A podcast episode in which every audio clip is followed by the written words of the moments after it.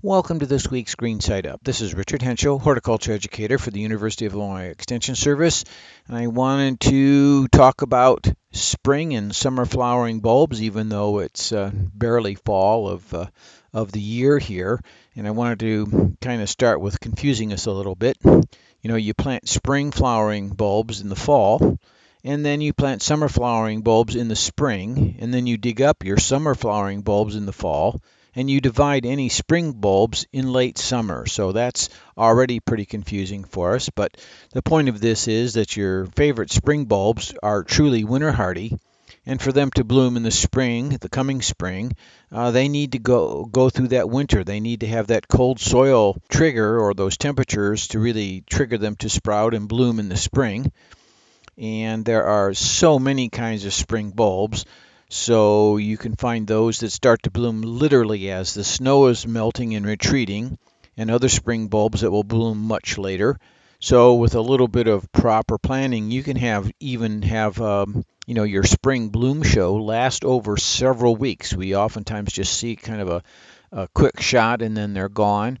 But if you plan and put in the right kinds, you're going to have uh, uh, lots of bloom show for a long, long time. And as you plan, there are those, I say, there are those early bulbs, especially the early bulbs that do very well in partial shade and even in some cases deeper shade.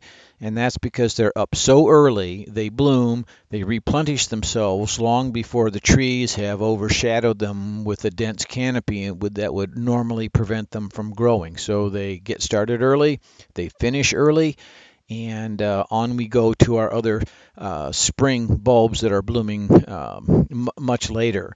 Those early spring flowering bulbs typically uh, are much smaller in size along with their bloom as well, so we clump them together in vast numbers to make a real show.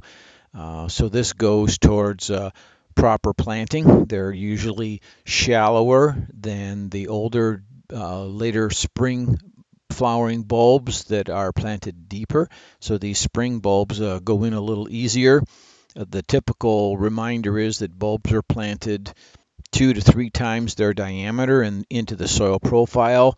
So uh, those early spring bulbs just really go in very, very quickly. While you can plant those later spring bulbs more shallow, what you're suggesting then is you're going to use them as uh, an annual bulb. Once they're done blooming, you'll just pull the whole plant out, you'll plant your annuals in their place, and that's how you'd handle them. If you want those bulbs to be there multiple years, then that deeper planting is going to be necessary.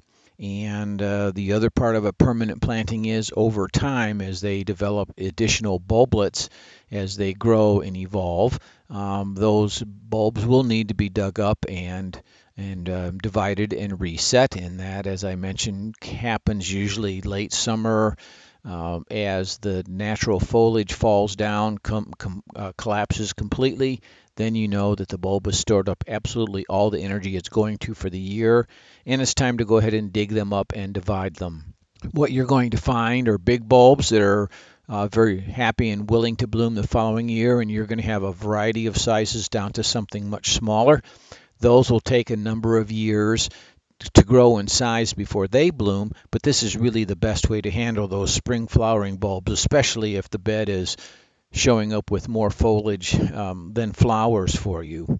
In some cases, you know, you're waiting for the foliage to die down. Uh, I know gardeners that have actually taken some stakes out or marked that area uh, effectively so they know where the bulbs are, even though the foliage has been gone for a, a number of weeks. Now, summer bulbs are those that really aren't hardy in our area, and they would just freeze and collapse in the soil if you left them. So they'll need to be dug up just before we get a strong killing frost or immediately thereafter. So be thinking about that. And there's a lot of times where it's easier to dig them up before that first frost has killed the foliage. Uh, it's especially helpful on those plants that have lots of moisture in the foliage or in the stalks because once they've been hit by the frost and they collapse, that can be a real gooey mess out there trying to pick them up. Think of uh, the mushiness that you see after uh, cannas have been frosted and frozen. Lots and lots of mushy tissue to have to work through. So sometimes it's easier to just dig them up before that. where it's easy to dispose of the material right back into the uh, into the compost pile. Now, once you've got these summer bulbs dug up, and we say bulbs, but that's anything with a tuber. Think of a canna, think of dahlia, think of any of those bulbs or tubers. Uh, once they're dug up, they need to dry out a bit and cure. You're going to store them somewhere above freezing, uh, but yet not so warm that they're going to want to turn around and grow immediately for you because really these are just kind of resting waiting for them waiting for you to replant them next spring. So you'll need to dry them down in a cool dry shady area in the lawn um, and then store them appropriately um, for your garden next year. And and to that point if you've stored them slightly too warm you're going to find them trying to grow uh, weeks before you're able to plant them outside. So it's just kind of like uh, our vegetable transplants. You get them growing too early, and there won't be any place to put them by the time they need to go outside. So again, store very appropriately, cool enough to keep them from sprouting, uh, warm enough to keep them from freezing. So right now, as you can guess, with uh, this time of year, there are many, many different kinds of bulbs available to you on the market for planting in your yard.